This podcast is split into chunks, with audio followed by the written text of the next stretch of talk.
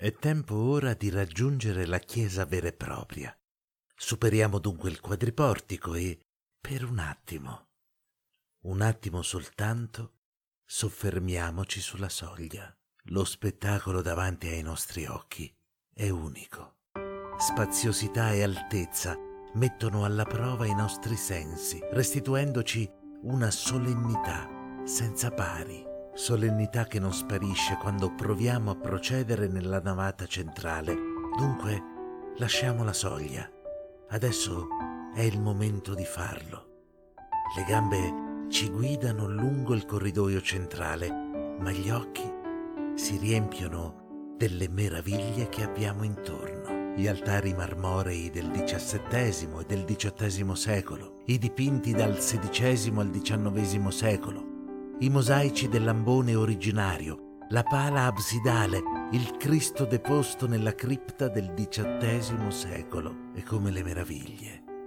Tante nei secoli furono anche le modifiche alla struttura, l'ampliamento dell'ala orientale con modifica delle volte delle navate laterali, XV secolo, lo spostamento del coro e della cattedra vescovile nell'area presbiteriale XVI secolo, la creazione della balaustra sul loggiato superiore all'ingresso con la collocazione delle statue dei santi Stefano e Agata, cui un tempo era dedicata la chiesa, XIX secolo. Ci avviciniamo ora alla parete di fondo del presbiterio sulla quale proprio al centro del ciclo pittorico realizzato dall'artista milanese Paolo Rivetta, troviamo la tela dell'Assunzione di Maria Vergine al cielo. È un'opera della seconda metà del XVIII secolo di Francesco Solimena, detto l'Abate Ciccio, pittore, scultore e architetto, di profonde conoscenze umanistiche e filosofiche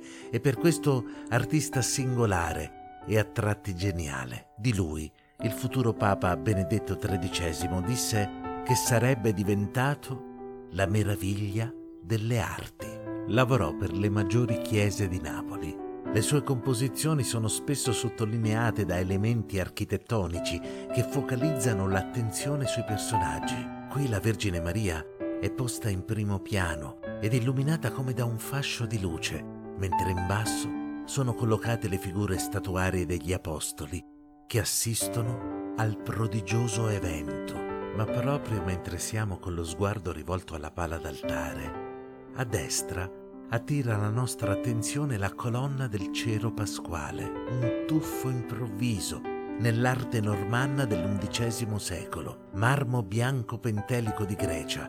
Questo volle il vescovo Erveo per la sua realizzazione e per scolpire scene liturgiche che sapessero parlare al cuore di ogni creatura di Dio. Nella prima fascia, dal basso, tralci di vite con grappoli di uva mangiati da uccelli, tra cui le colombe, che simbolicamente rappresentano le anime dei fedeli, monde deterse nel sangue di Cristo, di cui è simbolo invece il frutto della vite, mentre le civette, che beccano gli acini di uva, rappresentano la morte, che viene vinta dalla vita eterna con la risurrezione di Cristo.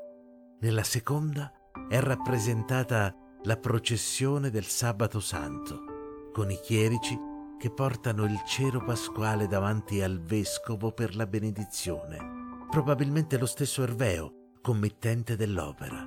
L'ultima fascia è quella della risurrezione di Cristo. Da sinistra a destra vediamo le tre Marie che si recano al sepolcro, l'angelo che annunzia loro la risurrezione di Gesù, il sepolcro vuoto. Nella parte di retro della colonna Gesù risorto porge il palmo della mano a Tommaso. La sommità della colonna termina con un capitello ornato con otto angeli.